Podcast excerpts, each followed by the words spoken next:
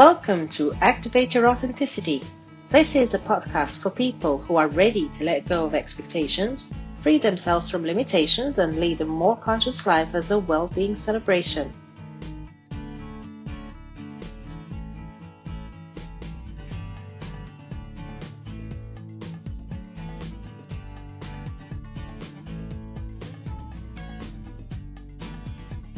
You are listening to the first episode of Activate Your Authenticity, a life purpose coaching podcast with Celine Petrillo.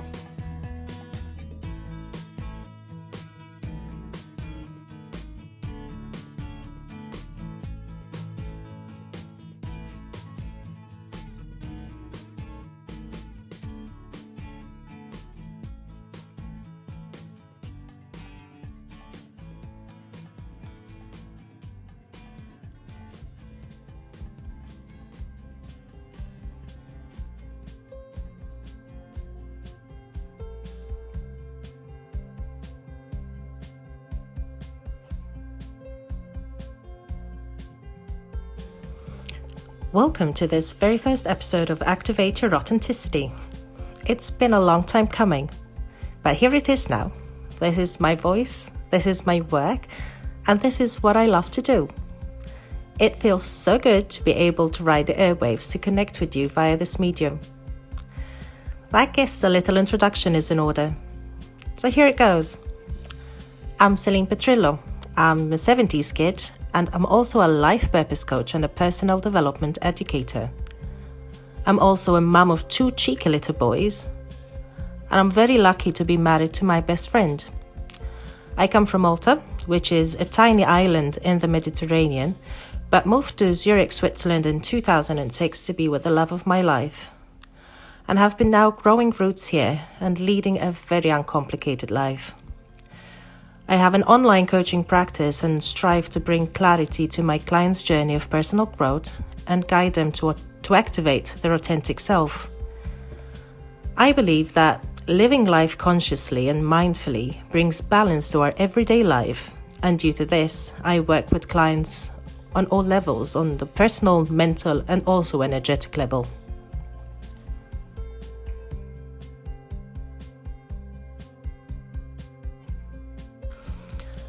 I love my life. But it wasn't always like this, you know. As most people I know, my life has been a journey of peaks and troughs, light and dark moments. Until one day I discovered the little word help. This little four letter word works, works like magic. I admit, I was one of those who refused help, thinking, I know it better, or I have the tricks of the trade. I'm above help but I was so seriously, but seriously mistaken. You see, I've always been a helper, a healer, a guide, a coach, teacher, whatever you want to call it. As early as I can remember, my late grandma used to take my hands and place them on her tummy because she said my hands were always so warm and it helped her with the pains. Whether this is true or not, it remains a mystery now, but it certainly did encourage me to explore alternative ways to help people.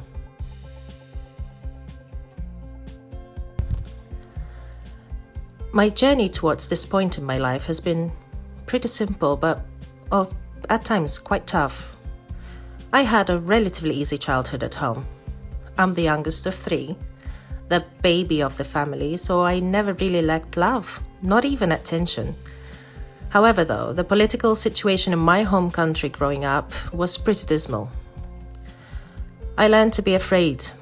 I learned not to trust, and I feared for our lives, something a nine year old girl should have never had to experience. After years of therapy, I've learned to bring forward the love and warmth I experienced at home with my parents and siblings, I leave the boogeyman on a scrapbook to remind me of how far I've come.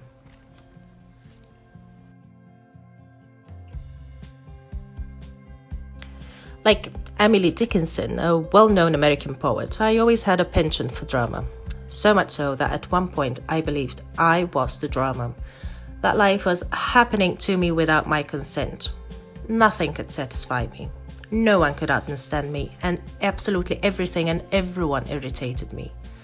On the other hand, I think I was your typical teenager, right? Hormones all over the place, and I wanted to rebel just to prove a point.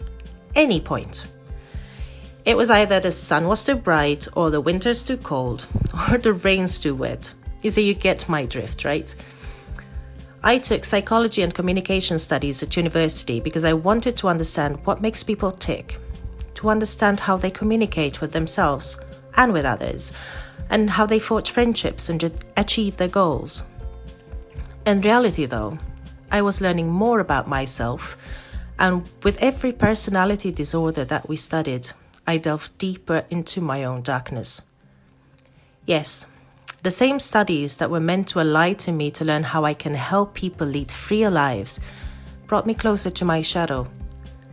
What followed then was a long period of self discovery, escapism, and yes, I hate to admit this, but the occasional self harm. I believed physical pain numbed the emotional pain. Now I know that it's not true, although I empathize with the people still going through it. It is not easy to see the light when you're going through that tunnel. The only thing that helped me was talking about it with my coach and therapist. The scars remained that I've come a long way and I'm in a better place now. But it is still a lot of work to remain focused on the good things and to put my attention to the lessons learned instead of the negative outcomes. The trend nowadays is to be super positive, to smile and all will be forgotten, and to bury our not so positive emotions. For a long time, I fell into this trap and suppressed my real emotions. I wanted to be seen happy all the time, full of energy, I wanted people to see me as outgoing and tough. My mistake, though, is that I failed to see how I feature in all of this. All the while, I wanted to make others happy, put everyone else's priorities ahead of mine. I was not being true to myself. I wasn't being authentic, and by that time, I started feeling like a fraud. Because the older I got, I must admit, filling up my energy tank started getting slower and slower. Being a mother hasn't taught me anything, it sure taught me to put myself first. I don't mean this as a selfish act, but here's this if I am not doing well, if I'm ill or moody, then everyone in this household will suffer. Even if I put on a mask, they would still know. There's a limit of how I could hide my true state of mind. It's like they instruct you on the plane to put your oxygen mask on first before helping others. Why is this important? Because if you run out of oxygen, you can't help anyone else with their oxygen mask. And it, this is the same thing with being true to yourself and being authentic. It is about accepting our shortcomings and embracing them into your lives. It is these moments when you feel like everything is going tits up where we should stop, breathe, and think about our reality. Put yourself first. It's time to let go of the excuses and the guilt and put your oxygen mask first. I like to describe myself as a positive realist. Yes, it's such a thing. There is such a thing. Reality is my driver and positivity is my guide. And if my day is not so super positive, then it's okay too, because for sure there are lessons to be learned from a well balanced day. At the end of the day, it's all about balance, right? It's all about moderation. It's all about being true to yourself without sacrificing your true value. There is one hashtag on social media that I follow religiously, and it's hashtag it's okay not to be okay. Every day I see people sharing their stories of struggle, and I admire their courage of showing up even in their dark moments. This is one of the points and central points of my coaching practice. I help my clients honor their not so okay days and teach them tools to help build new sustainable habits to live a life of purpose and to have a life which is true to the inner core. Now, as I'm recording this podcast, we are in the first week of February and a time to reflect on what we have achieved so far. It is also a time where we look forward and set new goals. Last month, the internet went wild with people claiming that they have the magic solution to either lose weight or increase productivity or even make more money. I, for one, am very wary of these false promises because if you're like me, you tend to, tend to break up with motivation come week two and go back to your old habits. Statistics show that only 20% succeed in keeping to their New Year resolutions. And there is a good reason why. Because resolutions are like a must. You are placing and the bond on yourself. And the must does not come natural. A must lacks passion and purpose. And no matter how disciplined you are, you cannot fit a square peg in a round hole without making quite a number of structural alterations. So if you're waiting for January 1st to start a new healthy habit, or Mondays to start a new diet, then you're setting yourself to fail. I prefer to fade out old unhealthy habits and fade in new healthy ones rather than give my body and psyche a cold shower. Try and imagine your life as a party with your favorite DJ playing your favorite tunes and see how they fade out a song and fade in the next song and turning up the volume bit by bit. In a similar way, I love to introduce new habits and new routines in my life. I also honor the habits that have accompanied me along the way, because for sure they have taught me quite invaluable lessons. I thank them and I bid them farewell gently while I introduce new ones, you know, Marie Kondo style. One must be careful though of the fade in and fade out button for risk of falling into the procrastination trap. There are times when you need to take the plunge and jump right in without second thoughts. This is why I do not believe in New Year resolutions or Mondays to start with. Why wait when you can start immediately doing something to show yourself some love? Another thing that helped me over the past three years is what they call the word of the year.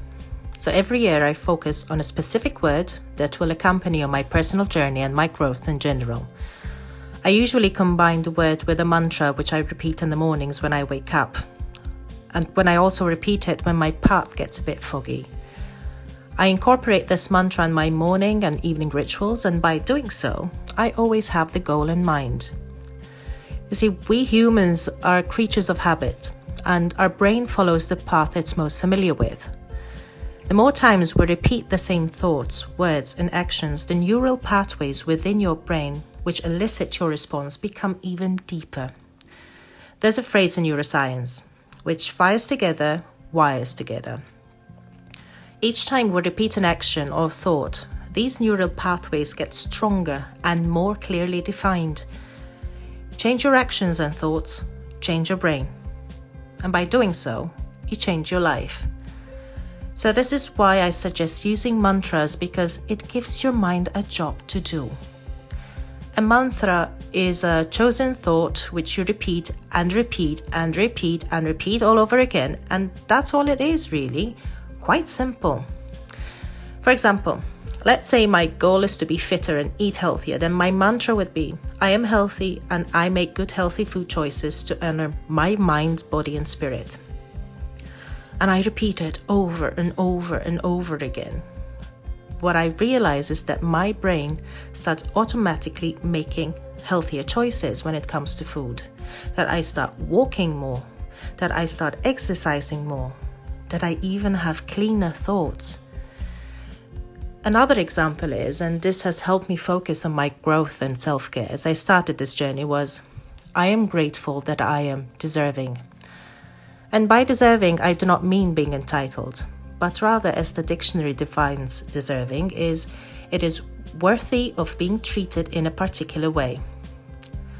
And let's admit it, we are all deserving of beautiful things in life, of love, of peace, of joy, of warmth. The difference between entitlement and deservingness is one word it's gratitude.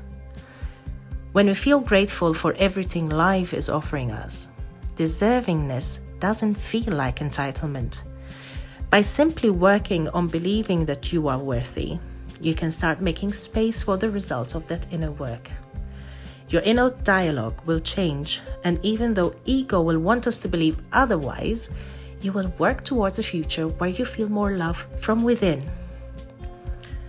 In the next episode of Activate Your Authenticity, I will be delving more on the science of gratitude and how gratitude should be the driving force in our lives.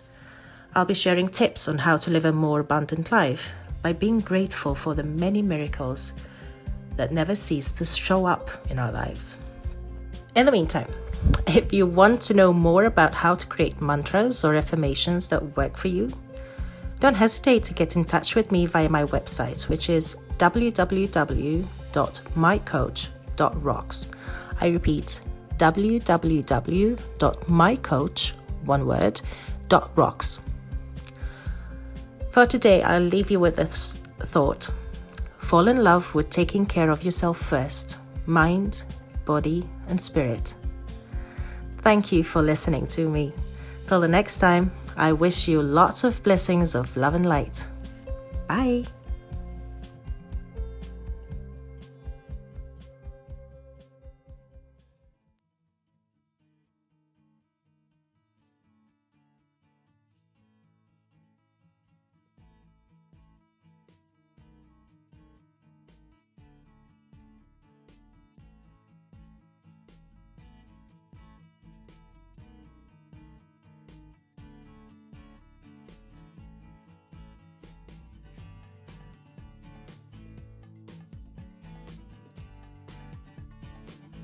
You've been listening to Activate Your Authenticity.